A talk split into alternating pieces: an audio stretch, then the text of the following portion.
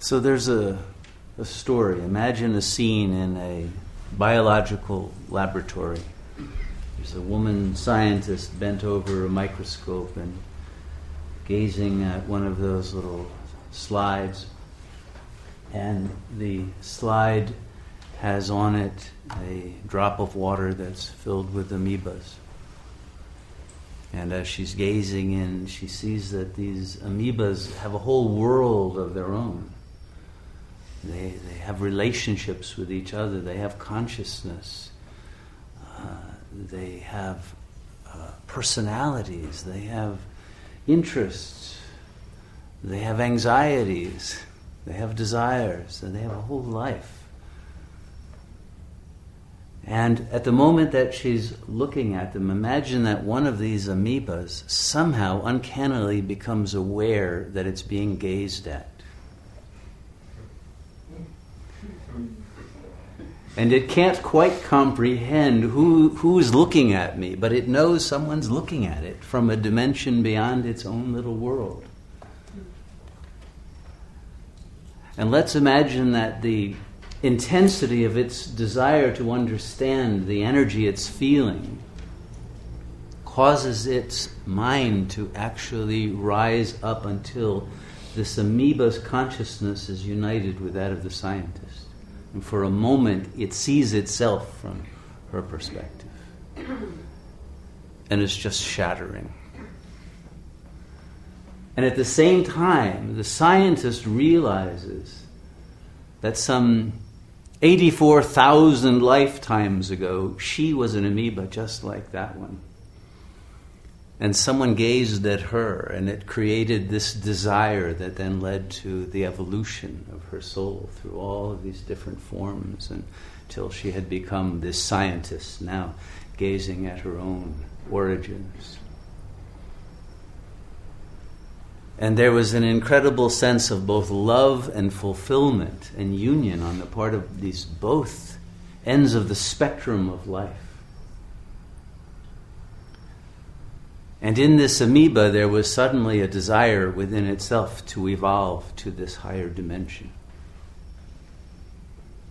And it began to act in strange ways that it didn't understand, to try to expand its consciousness. And the other amoebas began to think this one was very strange indeed. And yet, its spiritual journey was already underway. But at that same moment, the scientist realized, but what if I am still being gazed at by a consciousness beyond where I am to the same extent as I am beyond that of the amoeba? And her mind suddenly turned within, and with great intensity of desire was pulled upward to that higher dimension and realized the witness, consciousness that had been gazing upon her with love. And that consciousness had at one point been a human who had evolved to God consciousness. And there was another union at an even higher level. And it's that union that we are now at the stage of achieving with the God self that is witnessing our lives from within us, with great love and a great sense of humor and paradox, and creating in our lives all kinds of uncanny synchronicities to force us to recognize that there is something beyond this little bubble world we're living in, as the amoebas were. And all it will take is our realization of the gaze of this supreme other within to enable us to transcend the identification with this form and realize that our consciousness is one with the infinite. So, how many of you tonight want to go up the microscope and find out who's looking at us? Yeah? All right. Good. Yes, all right. Soon to be enlightened beings, all. All right. So all it takes is an intense desire